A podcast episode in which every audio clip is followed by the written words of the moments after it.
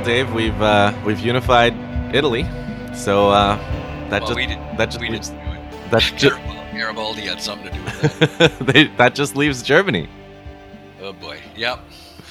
So Benedict Anderson has this book, Imagine Communities, that had a great impact on me. And one of the things he says is that the national community is formed by things like the novel, which is written in the vernacular so that people can read it and they feel like all the people that can read it are part of a community, and the newspaper. Right. The kind of reading community.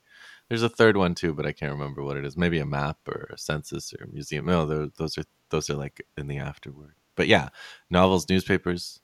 Things like that. So there's, before you can become nationalist, you have to imagine the nation as your community. So how does that happen? Language, religion, geographic location, obviously. But yeah, there's a thing called cultural nationalism. And in the case of the Germans, it's very often traced back to the Brothers Grimm and their collections of, fairy tales. They published them, and the weird thing that happened was you would have somebody in Bavaria reading these stories and then finding out, oh, wait, that story comes from, Pomerania, northern Germany. My grandmother used to tell me that story. I didn't know it came from there. Those people are more like us than I thought they were. So you have this shared culture that begins to, breed this nationalism. And the other thing I would add for, I don't know if Anderson mentions it, but it's shared experience. You go through something together, it creates a bond. Anybody that's been to high school, for example, you share a bond with those people because they went through similar experiences to your own. Doesn't mean you have to like them. It just means you have something in common with them, right? So the Germans shared the experience of being pushed around by everybody else. So the 30 Years' War, when Spanish and French and Swedish armies were marching all over their territory and they couldn't do anything about it, to the French Revolution and Napoleon, when the Germans got pushed around and were forced to, ally and serve Napoleon, and then they were a battleground. And again, that feeling of, why can't we be the powerful ones, instead of getting pushed around all the time? And they tried in 1848 and 49, they tried to unite Germany and failed, and they learned some lessons from that. Unfortunately, they learned different lessons than the Italians. The Italians learned that we need somebody from outside to help us kick out the Austrians.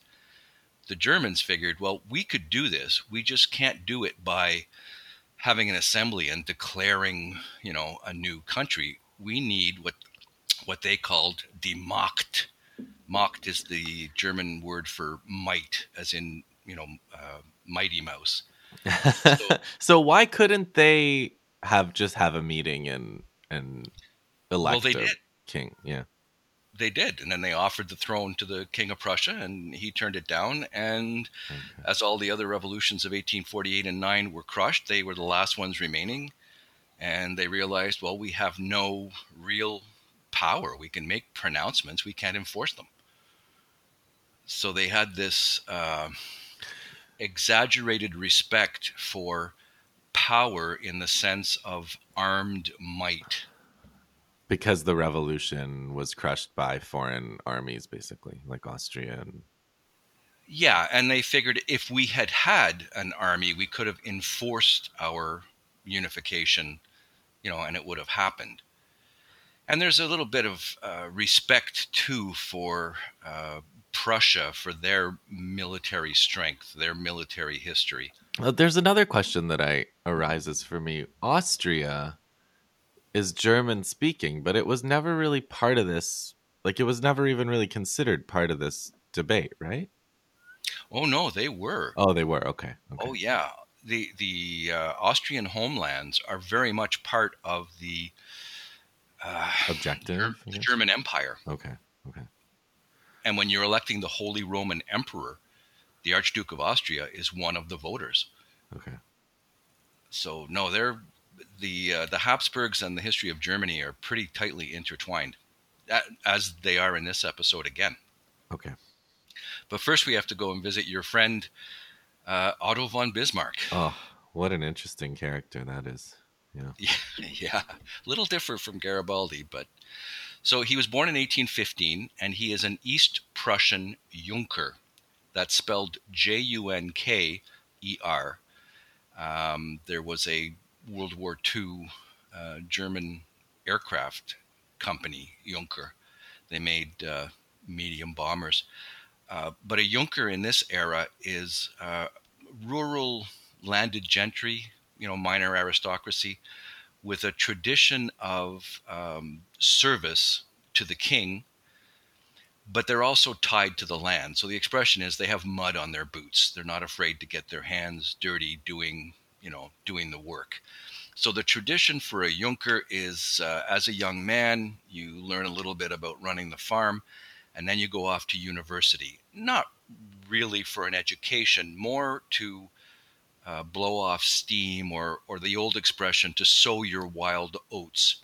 So you go and drink, you chase women, you get into fights, and you get it out of your system. Actually, university hasn't changed all that much, I suppose. But in the fine German tradition, or the fine Prussian tradition, you have to prove that you got into fights. This is where you have to earn your dueling scars. And this is just such a weird tradition. I thought, I don't know how much it has to do with German unification. It's just an interesting story. So how would somebody know that you had dueling scars? Obviously, they can't be under your clothing, and you don't want them on your back. That's dishonorable.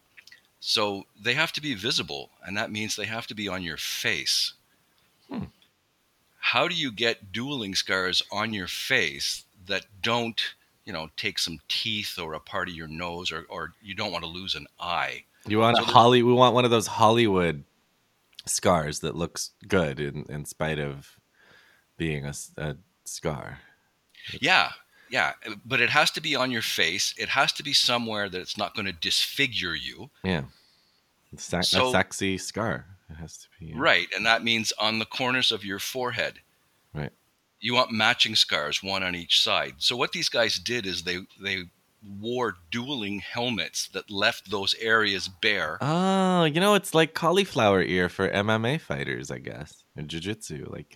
Is that a badge of honor? Yeah. When your ear is kind of ground into the mat, you get it kind of becomes swollen, and unless you deal with it right away by lancing the swelling, you get this kind of cauliflower ear. You get your ears become messed up. So all the great, wrestling and jiu-jitsu based fighters have this cauliflower ear, pretty much.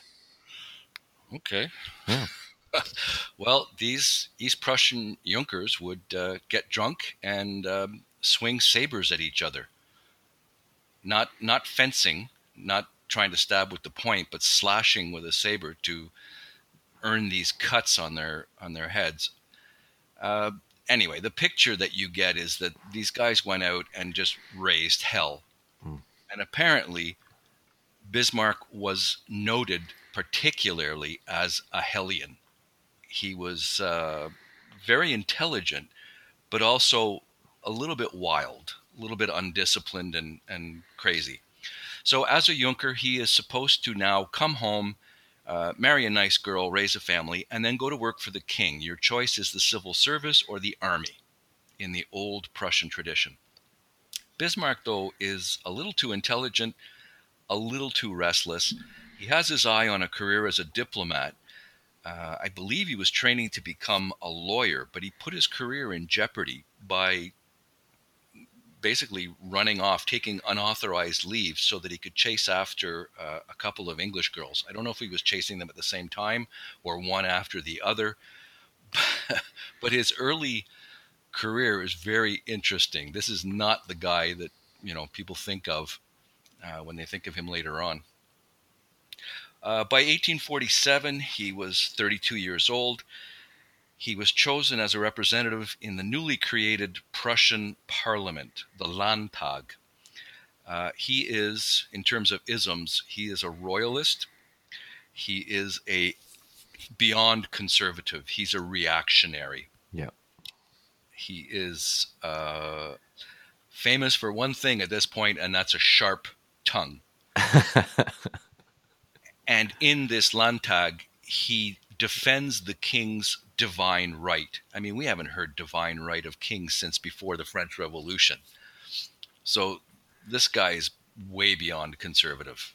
He's a reactionary. Somehow he managed to get himself a career. So this is just before 1848, right? He's And when the revolution came, he was against the unification of Germany. Wow. He's not a German nationalist. He's a Prussian nationalist. And he thought that if Germany unites, Prussia would be swallowed up and would disappear in the greater German. So he's against German unification. Again, not what you think of when you think of his later career. He was also against colonies abroad for most of his life until he basically organized the scramble for Africa. See later episode. Yeah. Well, we can get into the reasons for that for sure. After the 1848 revolution, the king made him Prussian envoy to the German Confederation in Frankfurt. So this is now the post-failed unification German assembly. Think of it as, the United Nations of Germany. So it basically does a lot of talking, maybe writes a report once in a while. Actually, he made it his business to annoy the Austrian delegate. No, I'm serious. He just set out to be annoying. When he dressed like him, apparently smoked a smelly cigar and blew the smoke in the Austrian guy's direction. And whenever the Austrian guy wanted anything, whatever, a privilege for Austria, Bismarck immediately demanded the same privileges for Prussia. So he was just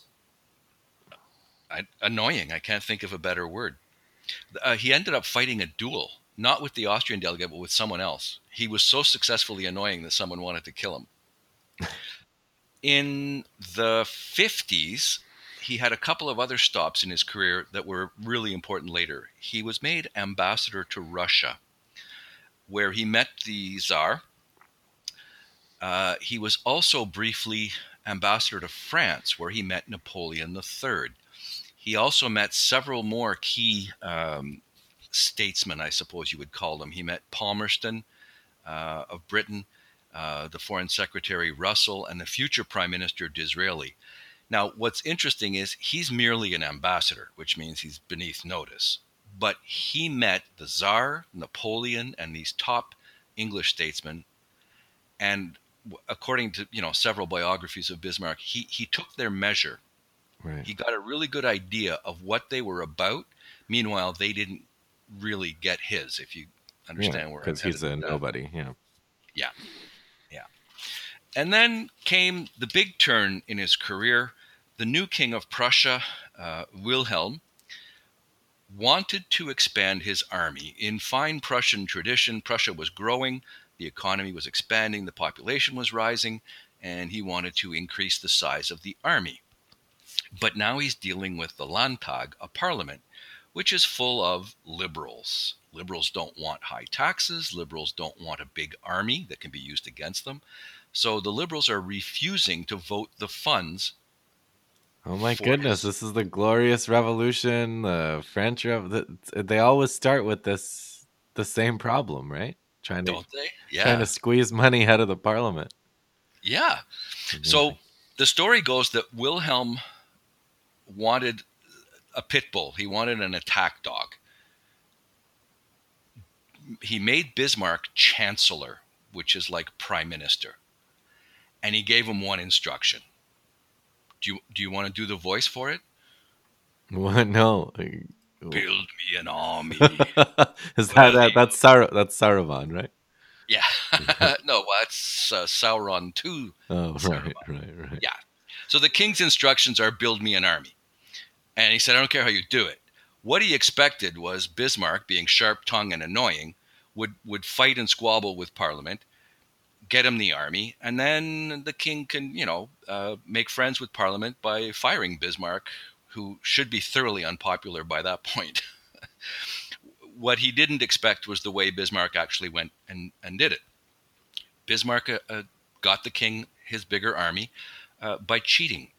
Wait, did this desire for a bigger army have anything to do with what was going on with Italy and the Crimean War? Did they feel like they were marginalized a little bit by those events? I don't know. Okay.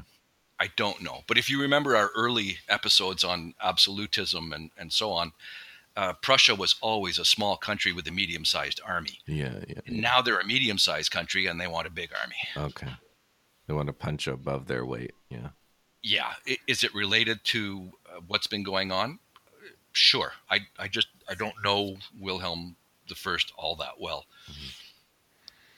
Anyway, Bismarck found a way, instead of fighting in Parliament, which he did anyway, but instead of fighting in Parliament, he just used portions of the previous year's budget earmarked for other things and just spent them on the army. And then he hired his own tax collectors, sent them out in advance, and asked people if they'd be willing to pay their taxes directly to the king instead of to, the government, the Landtag.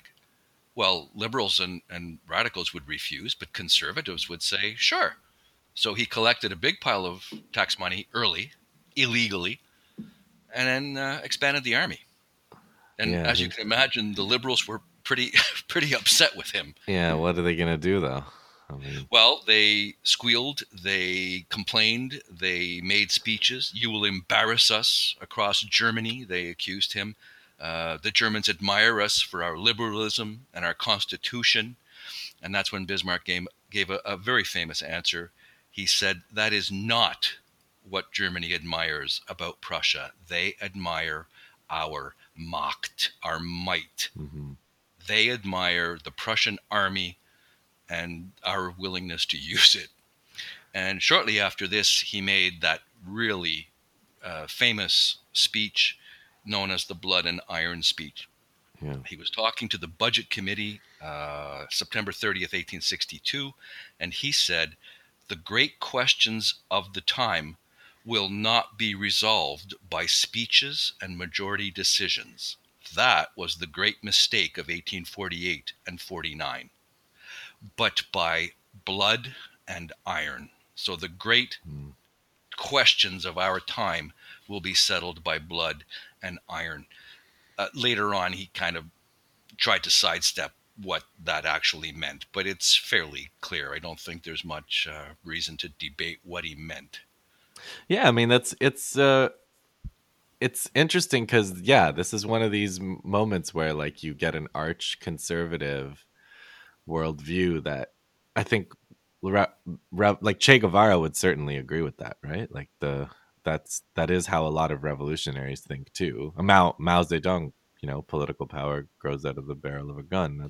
Yeah. It's same idea. Yeah. I wouldn't disagree. So he remained chancellor. I guess that's the important thing is he made the king happy. The liberals were furious with him, but couldn't outmaneuver him. And he remained chancellor. And he was chancellor in 1864 when the Schleswig-Holstein question arose. There's a tendency to use hindsight and say that, Bismarck created all these things. This one dropped in his lap. This is something that happened and he simply took advantage of it. So Schleswig and Holstein are two duchies ruled by dukes, and they are the very north of Germany where it connects with Denmark. So Holstein was about 90% German and 10% Danish. Schleswig was 50-50, 60-40. I'm not sure of the exact proportion. The interesting thing is that the Duke of Schleswig is King Christian of Denmark, and the Duke of Holstein is also King Christian of Denmark. So if you remember our earlier episodes, you have people with multiple titles. So Christian the Ninth is King of Denmark, Duke of Schleswig, Duke of Holstein. And maybe that just takes a long time to write on documents, or maybe he just wanted to rationalize his titles, but he basically decided, I'm just going to make Schleswig and Holstein part of Denmark. I mean, I rule there anyway, so I'm going to incorporate them. Yeah. And that was a boo-boo because the German assembly went berserk and Bismarck saw an opportunity. So did the Austrians. Now, the Austrians, having been kicked out of Italy, have really, you know, it's almost like they turned around 180 degrees and started paying a lot more attention to what was going on in Germany. So both Prussia and Austria ended up declaring war on Denmark. And poor King Christian, who's just trying to shuffle his titles and rebrand his corporation, ends up in a war, which obviously he loses very quickly. Denmark is defeated and has to cede. Well, what did he have? He had a kind of conventional army, but Denmark's pretty small compared to Austria. But then was he hoping that England would back him or something? Like, he didn't think it would come to a war. Okay. I mean, right. I'm the Duke of Schleswig and the Duke of Holstein and the King of Denmark. I'm just, reorganizing. Right. I'm renaming my company. Right?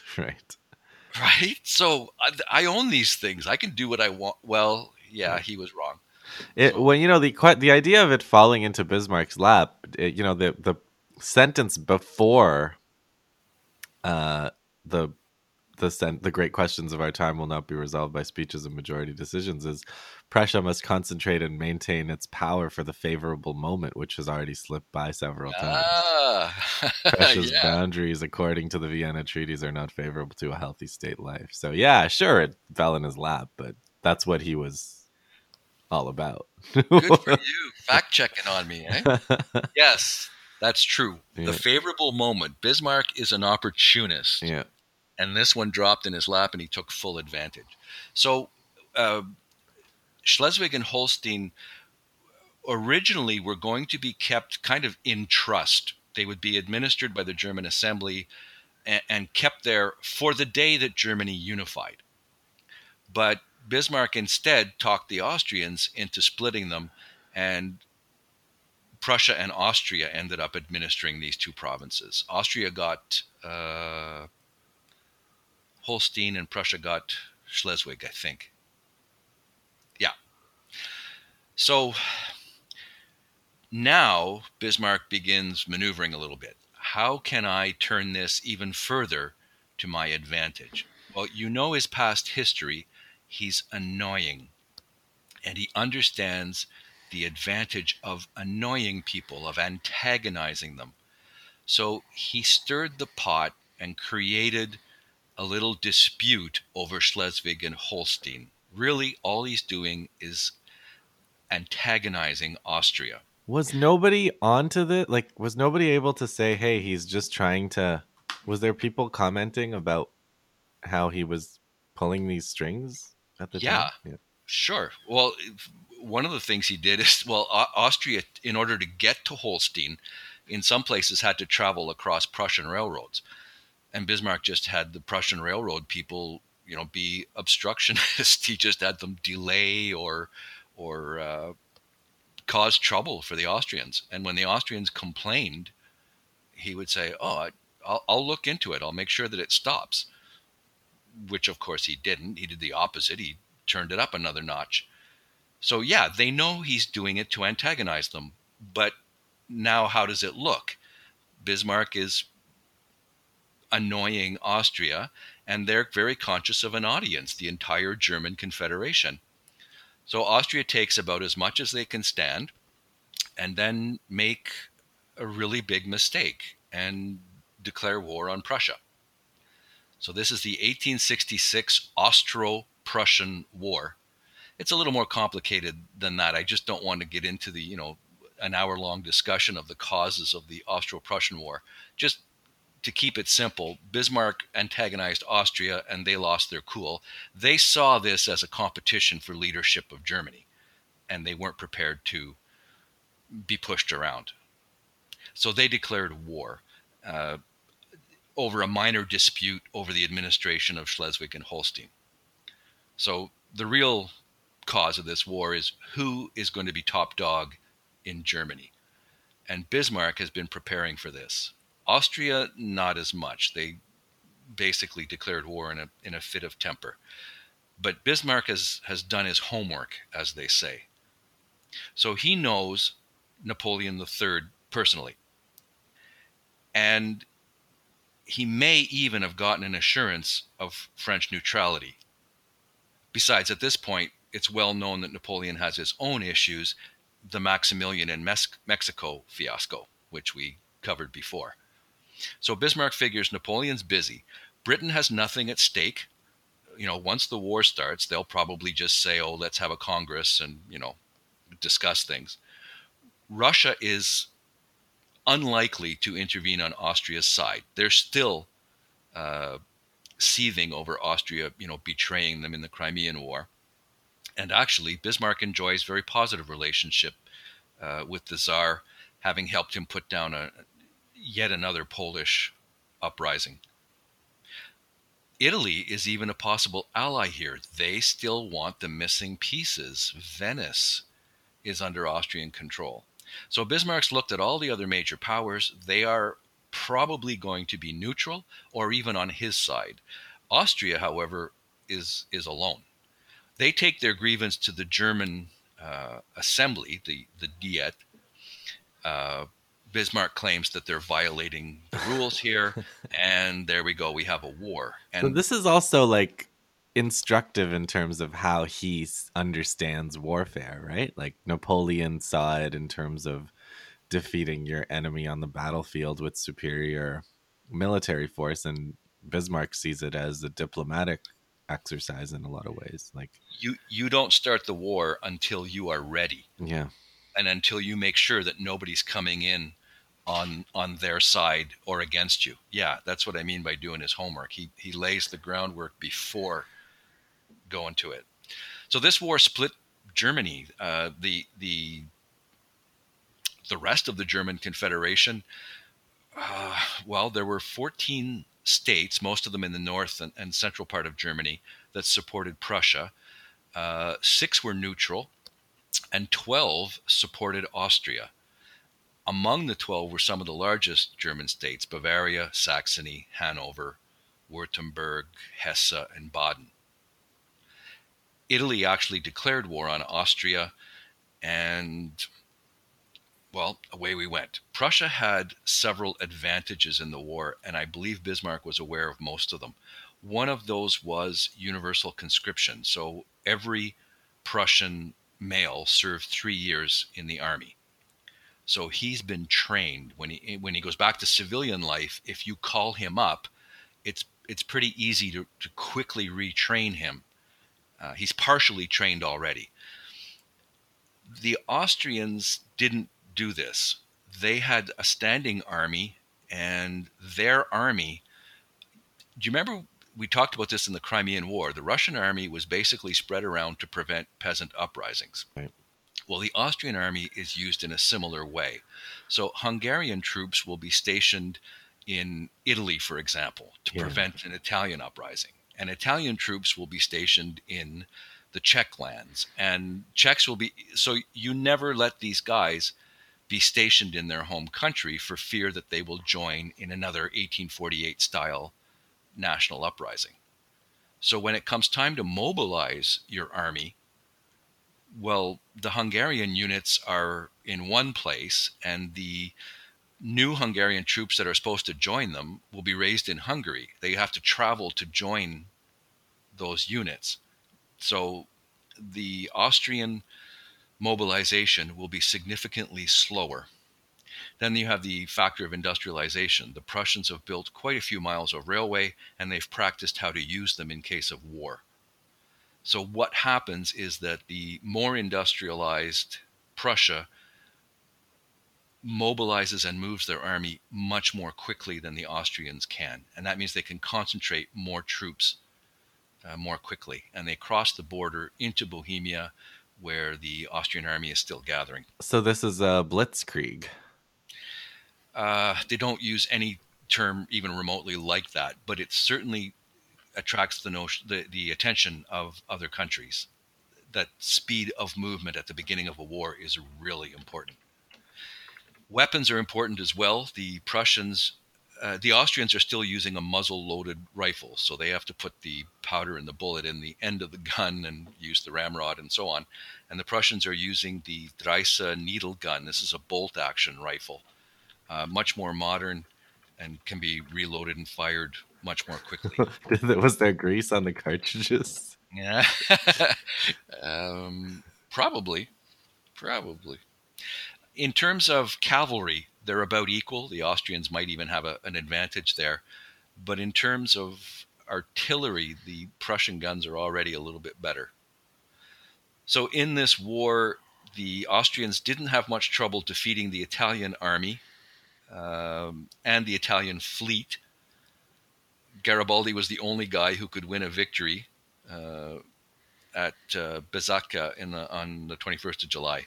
But meanwhile, the Prussian army was pouring into Bohemia, and there was a battle on the 3rd of July at Königgrätz, also known as Sadowa, and it was a pretty decisive Prussian victory. Austria was heavily defeated. So they're now facing war on two fronts, and they are losing badly. Bismarck offered them an early peace, and Austria took it. So here's another element of Bismarck's strategy. You've just knocked the guy down. And what are your options? If you're an MMA fighter, you stand over him and... You wait for the ref. You got to fight until the ref calls it. It's not up to you to decide. But if you just knocked him down, obviously you flex your muscles and give out a roar and intimidate. And right? No, you would climb on top and do, try to finish the fight at that point usually. Okay, so Bismarck does the opposite. He offers Austria a hand up. And the peace terms are very generous. Austria loses no territory to Prussia. They will have to give up Venice to Italy. But that's it. In fact, their only punishment really is, the loss of face with the German Confederation. It's quite clear that they can't compete with Prussia. Prussia is number one. Meanwhile, some of the German states that had joined the war on Austria's side are going to pay the price. So Prussia annexes Schleswig and Holstein, Hanover, Nassau, Hesse-Kassel, and Frankfurt. And then 22 other North German and Central German states will be formed into the North German Confederation. Prussia is by far the largest and strongest member. South Germany and Austria are excluded from the North German Confederation. What's going on there? The South German states joined Austria against Prussia. So rather than keeping them in the German Confederation where they will oppose whatever Prussia wants, Prussia simply gathers the smaller states, the northern states, and dominates them completely. So it'll be... So they don't want to compete. Bismarck doesn't want to compete with a bigger power over the South. It's a little bit like NATO and Prussia is the United States. Right. And that means the North German Confederation will now serve Prussian purposes. There was one little interesting byproduct. Luxembourg, a member of the German Confederation, got their independence in 1867. Well, there's another story. So I'm still surprised that England didn't try to stop this. Like they did. Yeah. Okay. Yeah. The thing is that the war was over in the space of a month. It took too fast. Yeah. It was so quickly over. So Britain suggested compromise and called a Congress. Yeah.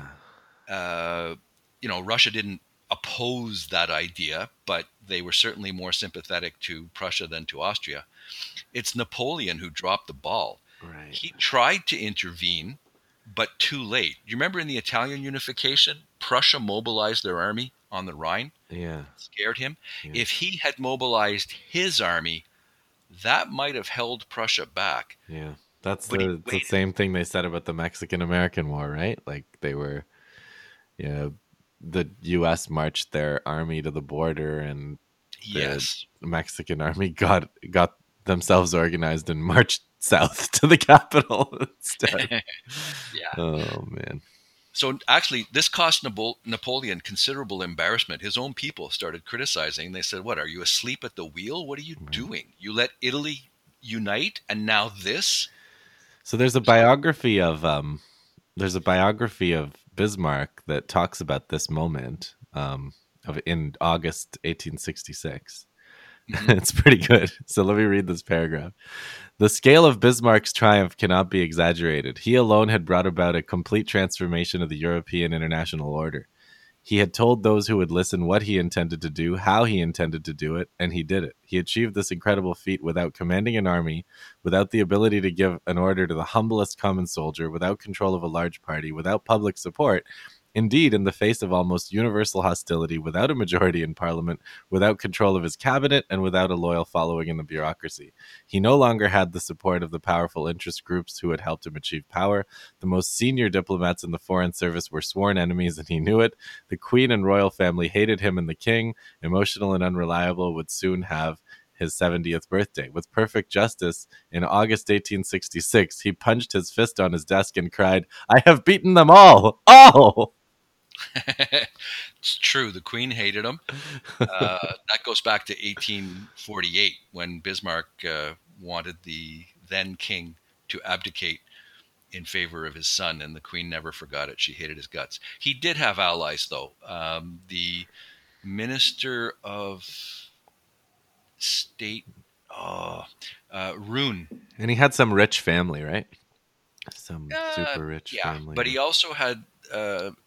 the understanding of von Moltke, who was the chief of the German staff. Yeah, you're right, though. The parliament was against it. The population wasn't interested. He basically did it himself. That was a quote from a historian named Jonathan Steinberg. Okay. Yeah. No, television. And he's not finished. Bismarck wasn't finished. So the Austrians are defeated, and they are angry. And it's time for them to go back to the drawing board. They barely survived the revolutions of 1848 and 9. They got kicked out of Italy. Now they've been kicked out of Germany. And they get the message. They really do. It's time to reorganize. This will lead to the dual monarchy. The Germans in Austria will do some demographic studies and realize, okay, we are just too small a minority in our own country. So they will offer the Hungarians an alliance, and the Austrian Empire will become Austria-Hungary. Oh, that's from this time. It is. Oh, I thought that 1867. Wow. 1867. So the understanding is that Hungary will be in charge of half of the empire. Both halves will conduct joint foreign policy and obviously defense and war. But in terms of other policies, the Hungarians are now in charge of education and everything else. And as the guy who negotiated the deal, Count Beust, said, the understanding was that both Austria and Hungary would dominate the lesser peoples in the rest of the empire. So the Austrians' job is to keep the Czechs and the Italian minority and the Slovenes down, and the Hungarians will keep the Slovaks and the Croats and the Serbs and Romanians in the empire. Right. So this is like an age of suppressing subaltern nationalisms, which are on the rise ever since 1848, I guess. And dead on. Never stop. Really. We don't want a repeat of 1848. Yeah. And those South German states, they're now very nervous. They are isolated. They're independent, but they're isolated. And they are surrounded by three very powerful states.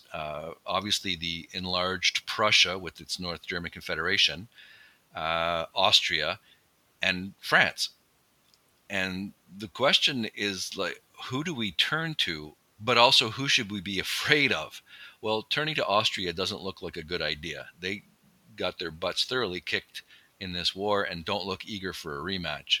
So really, who are you more afraid of? France under Napoleon or Prussia under Bismarck? And that's an interesting debate going on in South Germany in the late 60s. Bismarck got himself another opportunity, and it came along very quickly after this war. It has to do with Spain, of all places. I mean, we could do an episode on this one. So Spain has been, ever since the fall of the first Napoleon, going through a cycle of revolution, civil war, rebellion. Oh, it just goes on and on and on. Queen Isabella II, who ruled from 1833 to 1868, is known as She of the Sad Destinies. I don't want to go into her whole history. It is very interesting. Look up Isabella II. It's quite a story. She was forced to marry a cousin that she despised. That didn't go very well. Her uncle, Carlos, tried to steal the throne from her. So you had the Carlist Wars, civil wars. She was very unpopular. She decided to get herself an heir, but not by her husband, which didn't go over very well. She finally was overthrown in 1868, and Spain kicked her out. And at that point, they said, no more Bourbon family. If you remember Louis XIV and his grandson and the War of the Spanish Succession in the 16 and early 1700s, the Bourbon line in Spain has finally come to an end, and Spain is shopping around for a new king. The liberals are back in charge, but the conservatives are there as well. We want a constitutional monarchy. We just want a better king, better ruler than Isabella. So in the late 60s, if you're shopping around for a king, you'd be looking in Germany or in Prussia, wouldn't you? They seem to have that vitality and that successful streak. Certain je ne sais quoi. Yeah, well, exactly. So their choice fell on Prince Leopold of Hohenzollern-Sigmaringen. First of all, he's a Catholic, so he'll fit in Spain. Second of all, he's a related, you can tell from the first name, Hohenzollern, he's related to the Prussian ruling family.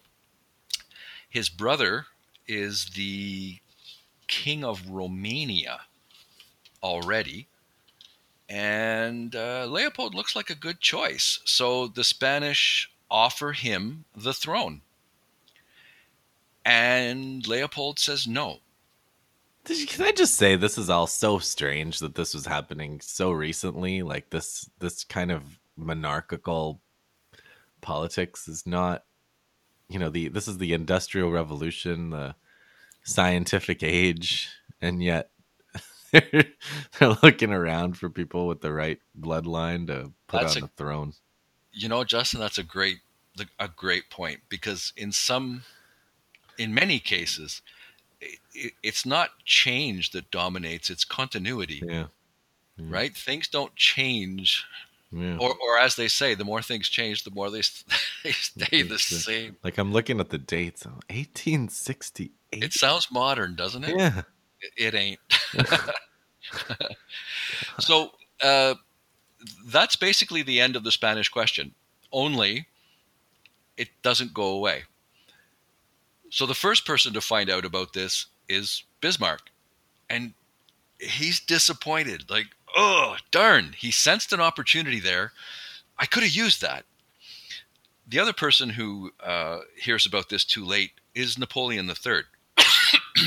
He finds out, but only after Leopold has declined, and he too is gritting his teeth. Oh, I could have used that, right? I could have told Leopold, no way. I could have said never, and I could have forced them to back down, and that way I could, you know, recover some prestige, because everybody's criticizing me for not reacting. Well, he didn't do anything with that, but Bismarck did. He saw an opportunity to stir the pot, to antagonize, to create something. So he contacted the Spanish parliament, I guess, that had made the offer. And he told them, you should offer it to Leopold again. And the Spanish said, well, we did. And he said no. And Bismarck said, yeah, but maybe he was just being modest, didn't want to look too eager. You should ask him again.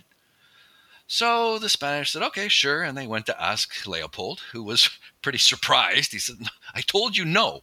It's no. And then he contacted his cousin, the King of Prussia, and said, would you believe these Spanish guys? They asked me again. And the king said, well, what did you tell them? He said, I told them no. And the Spanish went home, and that's the end of their part in the story because they went shopping somewhere else for a king. Napoleon heard about the second offer and again reacted too slowly. Leopold has already said no, and it's been in the newspapers. Everybody knows. And Napoleon was just too late to be able to take a stand and demand. Oh, so he's now really angry that he missed this. And then I don't know who was advising him or whether he thought of this himself. He figured, well, wait, maybe I can still make something of this. And his motivation has to be how badly his reputation has suffered in the last decade. So Italian unification. French people are saying, how did this benefit us? You've just created a powerful state on our border, which we now have to defend, and worry about that. Maximilian's disaster in Mexico. That makes Napoleon look bad. The Austro-Prussian War. How did you let that happen? You should have intervened and dictated terms and, taken control of the situation. So he's facing a lot of hostile press in France, and he's feeling the pressure. So he decides to try to recoup some prestige here. He sends his ambassador, Count Benedetti, to a place called Ems. Ems is a spa where the Prussian king, Wilhelm, is on holiday. So imagine Wilhelm in his flip-flops with his beach towel, and he is approached by the French ambassador. And, well, I'll let him tell you himself. After this episode, Wilhelm had one of his aides, Abakan, write a telegram to Bismarck. And here's the telegram that was sent. Count Benedetti accosted me, some translated as intercepted, but either way, accosted. Count Benedetti accosted me on the promenade and ended by demanding of me, in a very importunate manner, that I should authorize him to telegraph at once that I bound myself in perpetuity never again to give my consent if the Hohenzollerns renewed their candidature. I rejected this demand somewhat sternly, as it is neither right nor possible to undertake engagements of this kind forever and ever. Naturally, I told him that I had not yet received any news, and since he had been better informed via Paris and Madrid than I was, he must surely see that my government was not concerned in the matter. So basically, the French ambassador approaches the king and says, I need you to promise that the Hohenzollerns will never be kings of Spain. Yeah. And the king is, first of all, confused. What, did you hear something I didn't hear? I thought Leopold said no. And secondly, what are you asking me? To declare that, right. Who are you again? And right. Why would I do this? So the king's a little bit confused. Benedetti didn't get the promise. So he came back a little later and knocked on the door of the king's, cottage or wherever he's staying. And the king decided, well, I don't know why he's bothering me. Like, I don't want to talk to him anymore. Like, tell him I'm busy. So that's what happened. And that is the Ems dispatch, one of the most famous telegrams in history. Right. Because it came to Bismarck and he read it and thought, ooh, this is really interesting. What a psychopath. Well, yeah, okay, but... So he edits it. Yeah, he didn't change it. He simply shortened it and made it more bare bones. Right. So here's Bismarck's edited version.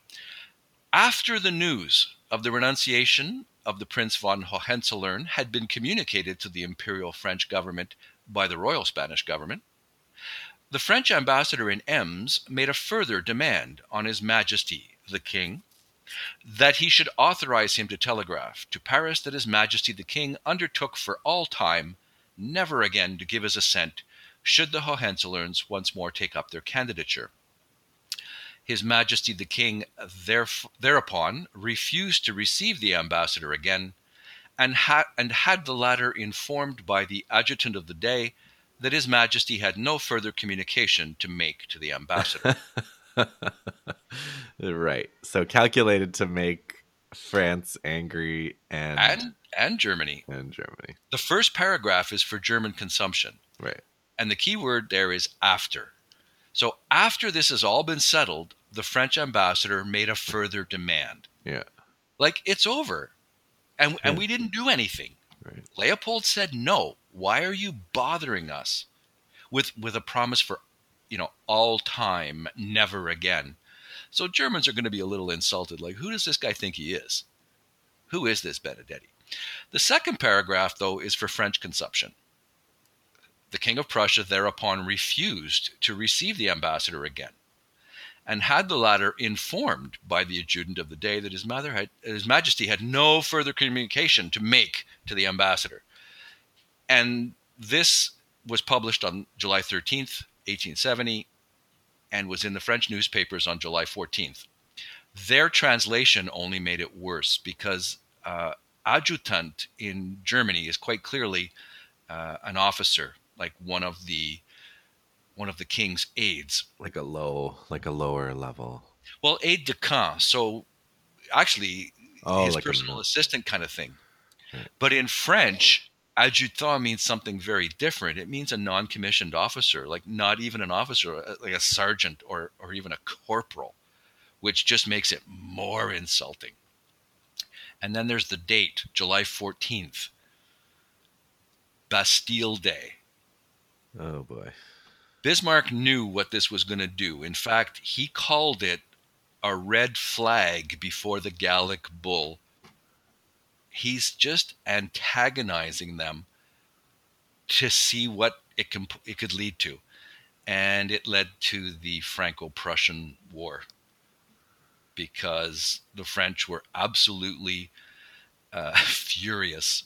The French press, from that very first day, the description is bellicose. Like, they want a war. And the French Assembly actually declared mobilization. So Napoleon, was he swept along, or did he see this as an opportunity? He responded impulsively, emotionally, and declared war. The Franco-Prussian War.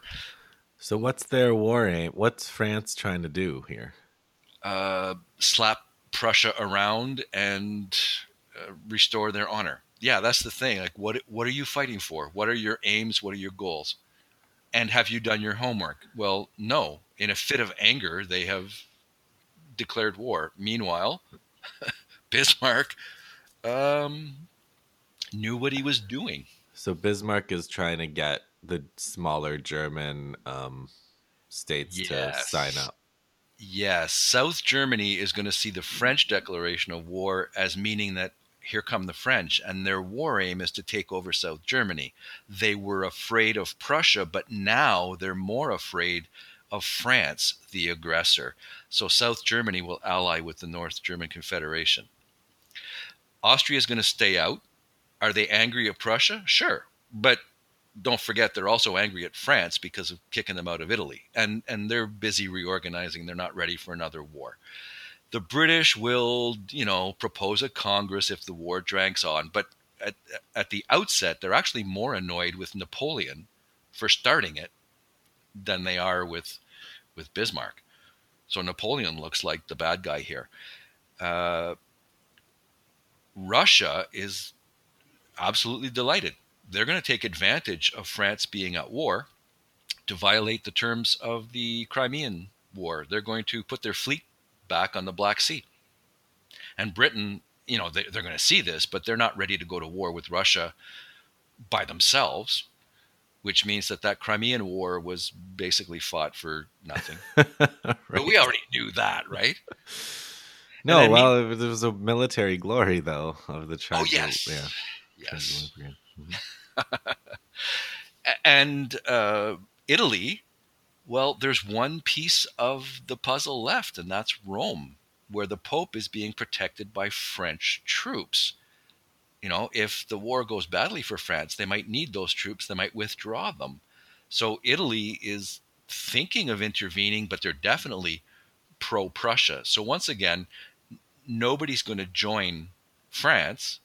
Prussia is not going to have to fight on two fronts. And South Germany is going to join them. So French mobilization was a little bit chaotic. They were in the midst of a reorganization. They did have some advantages. You know, many people, again, hindsight, because of the result, think that Bismarck had all the advantages. Not so.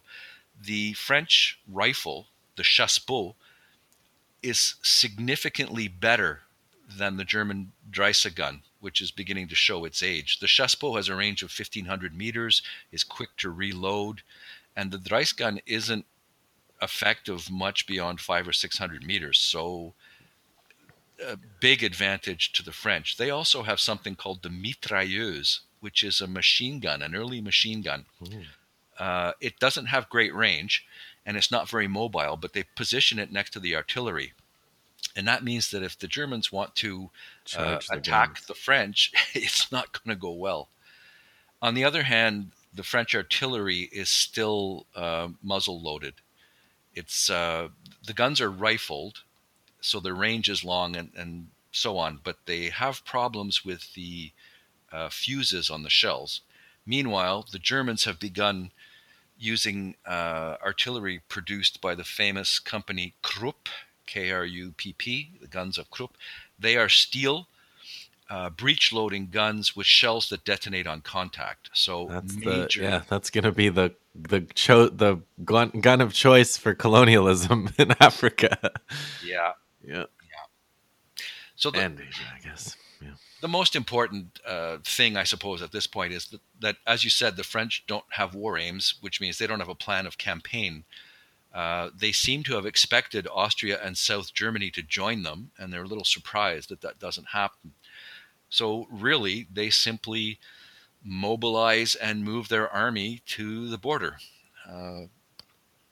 And one of the first battles, Gravelotte on August 18th, showcases the French advantage. The German assault on French prepared positions run into French rifle fire and the mitrailleuse and stopped them dead. The Germans lost over 20,000 killed, wounded, and missing, and the French only 12,000, 4,000 of which were taken prisoners. So clear advantage there. Both sides are going to try cavalry charges in this war, which turn out to be a very bad idea.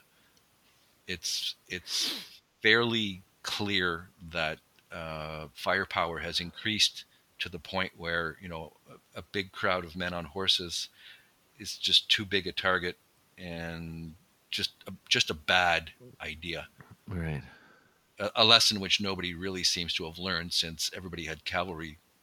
So the next big one is the U.S. Civil War, where they didn't learn it, I guess. Oh, no, this was after the Civil War, wasn't it? Yeah. Oh, it's because, guys, the order of civilizations is not necessarily the fully chronological. We will. But that's a good point. Yeah. The Europeans didn't learn anything from the Americans. Right, yeah, that's the point. Yeah. Yeah. And they didn't learn anything from their own experience, because in World War I, everybody's still thinking of using cavalry. Even the Crimean War had happened before this. Yes. Yeah. So the German advantage of artillery and rapid movement came into play here. There were several battles that basically culminated in Sedan, where the French main army was completely encircled. The German high command had always wanted to do what Hannibal did to the Romans, and a double envelopment. So you go around the flank on both sides and surround them. And this is a battle, you know, Hitler wrote about what his plan was for the invasion of the Soviet Union. And he said, you know, there have been three great double envelopments in human history, Hannibal's, Sedan, and mine. And mine is going to be more glorious than the other two. So he was aware of those. Yeah, yeah. So on the 2nd of September, the main French army capitulated. They surrendered, along with their nominal commander-in-chief, Napoleon III. Napoleon managed to get himself captured in the first month of the war. So your final verdict is in. For all his attempts to be like his uncle, Napoleon I, he wasn't. He's just been a disaster.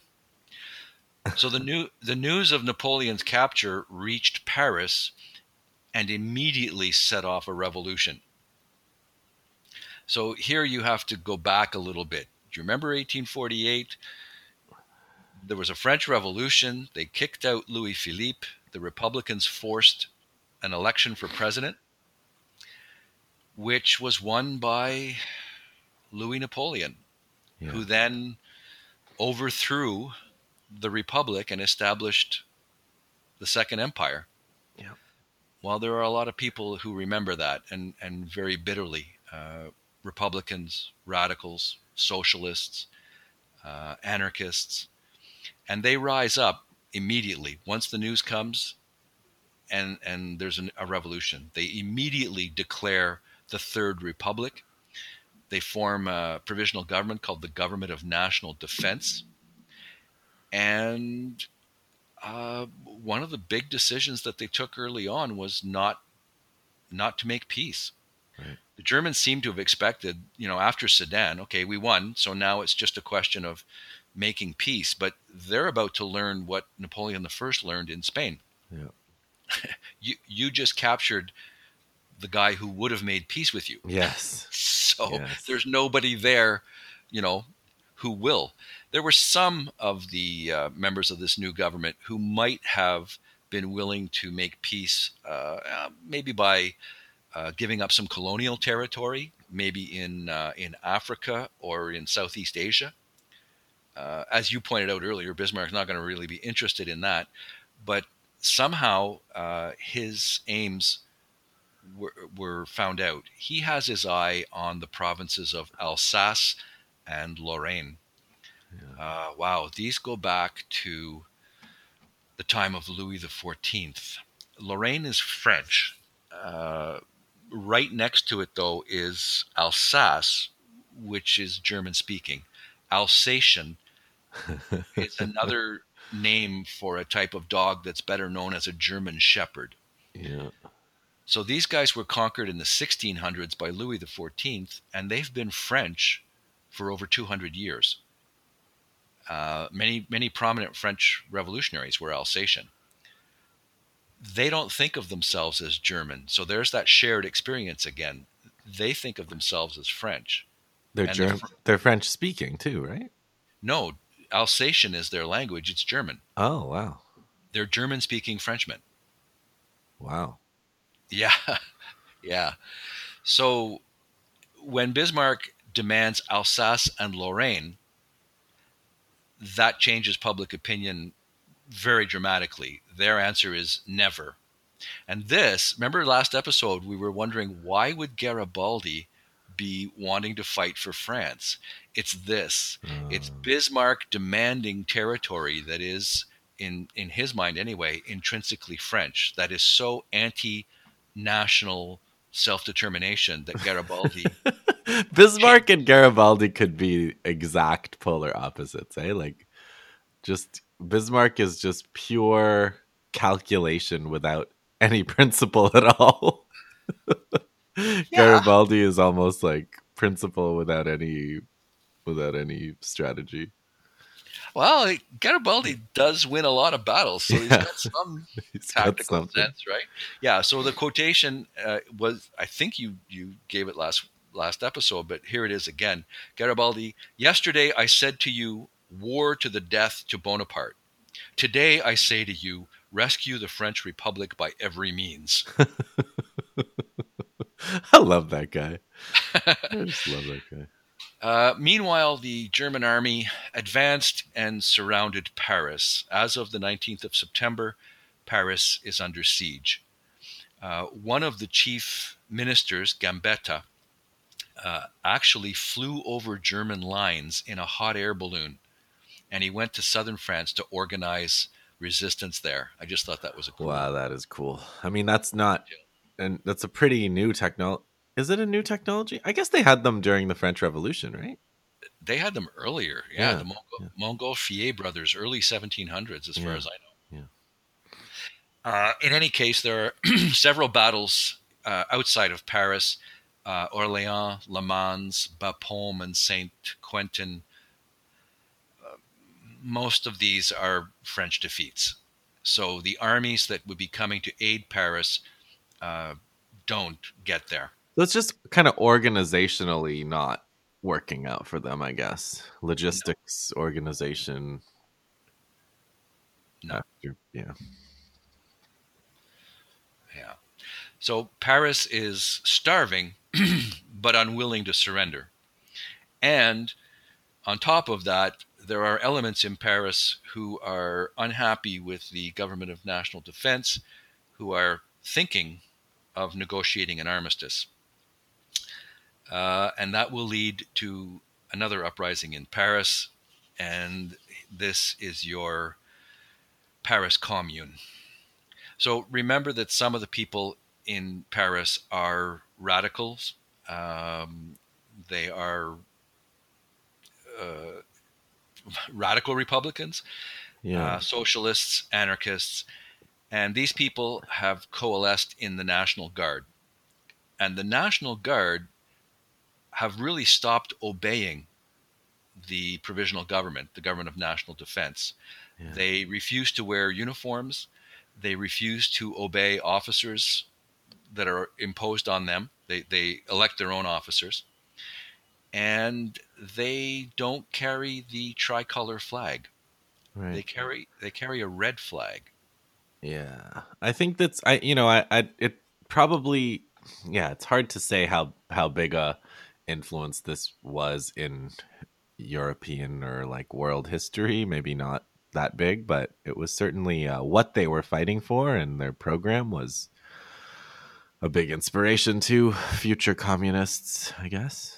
Yeah. Well, Marx is watching, and he, of course, believes that, well, here it is at last. Yeah, the Civil War in France. Yeah, that's and a lot of his there were a lot of people that were specifically like, knew him, students of his, that kind of relationship, that were fighting on the side for the commune, right? Yeah. And that's it. They ended up fighting against the national, the government of national defense. They tried to seize power October 31st, failed, but they tried again in January, because that's when the provisional government began negotiating an armistice with the Germans. Oh, wait, you know what? Let me tell you a little bit more about Marx here, just because. Sure. Because we're not going to get past this part, like this story for us today. This episode ends in 1870-71 with the unification of Germany, but the rise of the social democrats or the left in Germany kind of steadily moves forward from this point. And I think and Bismarck has to do a number of things, including institute a fair number of socialist policies towards the end of his tenure to kind of co-opt them, as well as repressing them. So it's a very familiar strategy. But I just wanted to say this about, so this is Marx's analysis in an interview a decade later, but of what happened in this war. So he's being interviewed by the Chicago Tribune in 1879. And he says, Napoleon was considered a genius until he fell. Then he was called a fool. Bismarck will follow in his wake. He began by building up a despotism under the plea of unification. His course has been plain to all. The last move is but an attempted an imitation of a coup d'etat, but it will fail. The socialists of Germany, as of France, protested against the War of 1870 as merely dynastic. They issued manifestos foretelling the German people if they allowed the pretended war of defense to be turned into a war of conquest, they would be punished by the establishment of military despotism and the ruthless oppression of the productive masses. The Social Democratic Party in Germany, holding meetings and publishing manifestos for an honorable peace with France, were at once prosecuted by the Prussian government and many of the leaders imprisoned. Still, their deputies alone dared to protest, and very vigorously too, in the German Reichstag against the forcible annexation of French provinces. However, Bismarck carried his policy by force, and people spoke of the genius of Bismarck. The war was fought, and when he could make no conquests, he was called upon for original ideas, and he signally failed. The people began to lose faith in him. His popularity was on the wane. He needs money. The state needs it. He has taxed the people for his military and unification plans until he can tax them no longer, and now he seeks to do it with no constitution at all. So it's an interesting... yeah, I mean, he's looking at it as like the socialist minority and how they understood. You know, they kind of warned that if the war went the way that it turned out going, that Bismarck would impose a more despotic government on Germany, which I guess they did. That he did. Yeah, I'm mixed. Not sure. Yeah, all mixed. Yeah. Well, the armistice took place. The Germans stopped shelling and then were surprised because they could still hear gunfire inside Paris. So the Germans are surrounding Paris, not shooting, and the French are shooting each other in Paris. Right. Conservative estimates say somewhere between 6,000 and 10,000 people were killed. Wow. 40,000 were arrested. Only a handful were executed. Many of them were held on prison ships for a year or more. And these are this is being done by the Prussian army or no? No, this is being done by the French provisional government. Okay. So the Third Republic was born in hatred. Right. You know, you should be angry at the Germans. Instead, the French are angry at each other. Right. Bismarck imposes the Treaty of Frankfurt in 1871. There's only three main parts. The first is France has to pay an indemnity of 5 billion francs, a really dangerous precedent, which will come back to haunt Germany in 1918. Yeah. Second, Bismarck takes Alsace and Lorraine, which are excellent defensive terrain, which will come in really handy in World War I, but then again, are a major cause of World War I, so did Bismarck make a mistake here? And finally, Bismarck basically makes the French be a republic, and they have to elect a new government by universal suffrage, which is a really curious detail for Bismarck to want, considering that he is anti-democratic and everything he stands for. So the theory is that he knew that universal suffrage would leave the French even more bitterly divided. Besides, last time they had universal suffrage, they elected Louis Napoleon. So let's let them screw that up again. And that is basically the end of the war. French troops were withdrawn from Italy, from Rome, and Italy quickly snapped up the Pope's city, and well, we already discussed what that led to.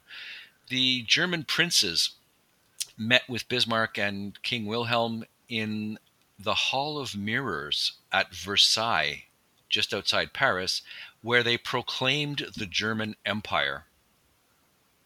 So there's a dramatic moment, and there's a very dramatic picture. Yeah, so the Germans' choice of place to do it, isn't it? Oh, it's such a bad, such a bad thing to do. Yeah. Here is rubbing it in with a vengeance. So Versailles, where Louis XIV, you know, planned his wars to take over German territory. Well, now Germany is saying, "In your face!" Yeah. And how can the French ever look at Versailles again without seeing the Germans celebrating their big victory. Is that is Bismarck behind that? Because that's not it doesn't sound like him, right? Yeah. So his thinking is, once we take Alsace and Lorraine, that makes it absolutely sure that France will never, ever forgive us for this. Right. They're gonna want revenge. Yeah. So I might as well kick them while they're down. And unlike Austria, I can't let them up easy and make friends with them. So since they're going to be our enemies for all time, might as well. But yeah, the payback on that one, it shouldn't come as a surprise to anyone that the peace treaty for World War I will be signed at Versailles, where the Germans will be forced to come and be humiliated in their turn. So it's almost like, washing out Versailles and sanitizing it and rededicating it. And yeah.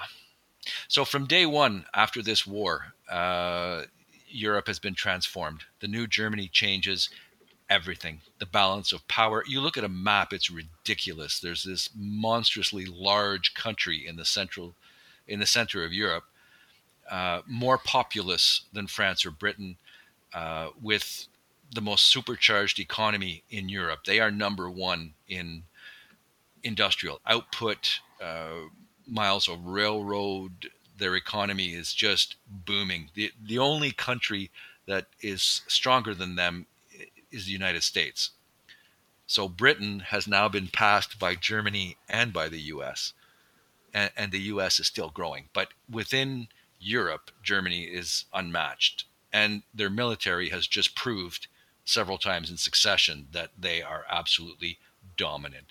What Bismarck achieved, I think you mentioned it before, was something that no one wanted, that no one expected. Especially Britain, right? Yeah. Well, European statesmen are absolutely stunned. They're sitting there with stupid expressions on their faces wondering, how did this happen? Yeah. We didn't want this.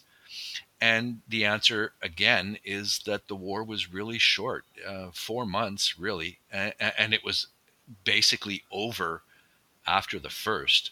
Yeah. There was just some more fighting to be done and the siege of Paris, but it just happened so quickly. They're shocked.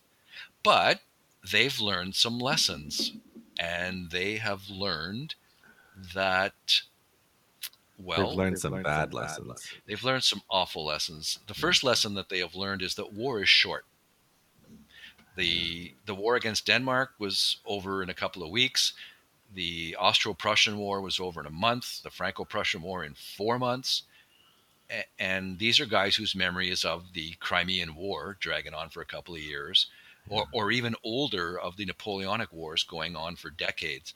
Yeah. So this comes as a shock to them. War is short. And that means a lot of things. First of all, liberals realize, hey, war's not so bad. Yeah. If it's over quick. Yeah. But how do you get a short war? Well, you have to have a bigger army. You have to mobilize more speedily, and you have to avoid the fate of France and Austria. So every country in Europe increases the size of their standing army. And that means that they have to spend more on armaments. That means that they have to train their troops, and they have to rehearse. They have to practice mobilization so they can be as quick as possible and not be caught off guard.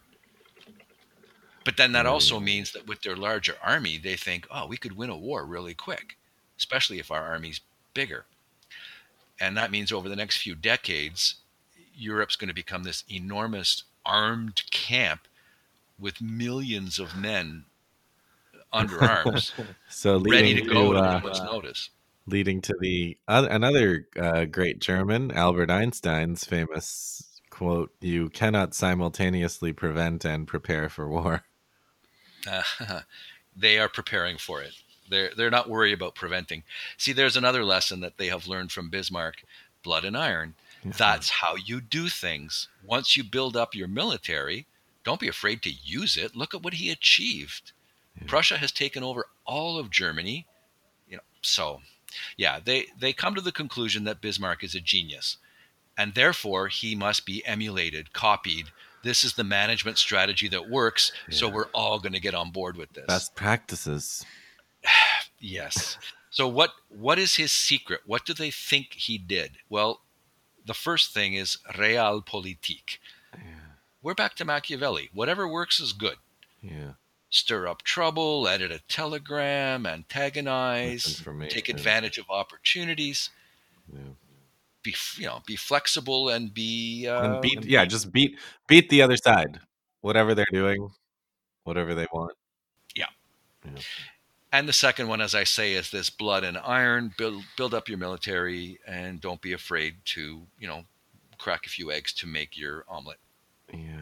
But really, I mean, it's interesting because what stands out now this time around hearing the story is it's like the Othello. I've always found when I watched Othello, like it's not striking how smart Iago is. It's only striking how dumb Othello is that he doesn't see this. And it's like, it seems like Bismarck's genius comes from the like stupidity of Napoleon III in a lot of ways. Yeah, I would give Bismarck credit for being very clever. Yeah, clever. Yeah, that's the right word. It's, but yeah. Marx was half right. Bismarck has now created a situation where France hates Germany and absolutely must recover Alsace and Lorraine and wipe out the stain of 1870. So you've just created an enemy for life, and that's going to dictate German policy for the next 50 years. Well, and it's interesting too, because Bismarck said something like, I'm counting on the fact that if we win, nobody's afraid. But if France wins, then everybody's afraid. Because it was like, France is the big power at that moment. And so, and now you have that dynamic working against you instead. Yeah, not anymore. Yeah. So France is going to be thoroughly locked into revanchism. Revenge is just the central fact of their political life for the next few decades. The shame of Versailles has to be wiped out, and yet they're going to remain bitterly divided because of the Paris Commune. So rather than have a moderate compromise government, the French are going to alternate between right and left, and hate each other. Absolutely hate each other. So that's going to be difficult for them. And Bismarck's future policy has basically been dictated. Germany needs time to digest its gains to really become a whole. And he wants to stay out of further wars. And he wants to keep France isolated. As long as they don't have an ally, Germany has nothing to worry about. Bismarck figures we can beat them any day, unless they find an ally. So we have to prevent anyone from joining with them. This is the beginning of this network of treaties and alliances to keep other powers. This is like Metternich 2.0. He's gone back to that conservative, like in the international sense, because he was always socially and politically conservative, but what he was trying to do with German unification was radical in terms of changing the international order. But now that he's done it, he's back to being conservative in a way. Yeah, maintain the status quo. Yeah. So this is, which ironically, his attempts are going to lead in a pretty straight line right to World War I. Yeah, that's the thing. It's a lot like Napoleon in that way, right? Like it's this kind of genius that you wish you didn't have. Like there's this glorious moment, and then there's all this destruction that follows because of this genius figure that does these genius things that are so disastrous ultimately. Yeah, that's the problem with opportunism. You seize the opportunity. Yeah. And then you're stuck with the consequences thereafter. Yeah, so Bismarck goes on to he dominates European politics for the next 20, 25 years. Yeah, but there's no moment where for the next 25 years, there's no like, wow, is Bismarck a genius? It's just like, oh God, like what is Bismarck doing? Battling the Pope and, organizing the cologne. He still has some high moments in diplomacy, and there are a couple of Congress. Well, we'll deal with it again when we get to imperialism, right? The Congress of Berlin and all that. And he introduces old age insurance and disability insurance and sickness insurance under pressure of the Social Democrats. Wow. Yeah, that was that's the way I remember it. What a story. And speaking of giant figures, I just finished W.E.B. Du Bois's biography of John Brown last night, and there are some quotable quotes. I'm going to be using that and a relatively new book. I think it's from last year, called Force and Freedom by Kelly Carter Jackson, Black Abolitionists and the Politics of Violence. So I've been reading about the non-resistance, William Lloyd Garrison, right? He's always the foil to John Brown, because Garrison was he was a newspaper guy, and they called themselves non-resistance. So they were pacifists, absolutely no violence, but they're abolitionists. And so John Brown was pretty contemptuous of that position, as you can imagine from his record. Not a fan, and they were no fan of his. But there's this other research that Kelly Carter Jackson has done. Yeah, this book is from this year, 2020. Well, the paperback's 2020, and it's about the Black abolitionists who also believed in armed struggle. Yeah. So yeah, this is a relatively undiscovered, this is some new research that's just come out. So I have not read that one yet. So so I think the first episode about our Civil War is going to be about these different abolitionists and these debates, and then that'll be our distant causes of the war before you can do the military aspects, which we've been also studying through wargaming for, I don't know, how many years? 20? 25?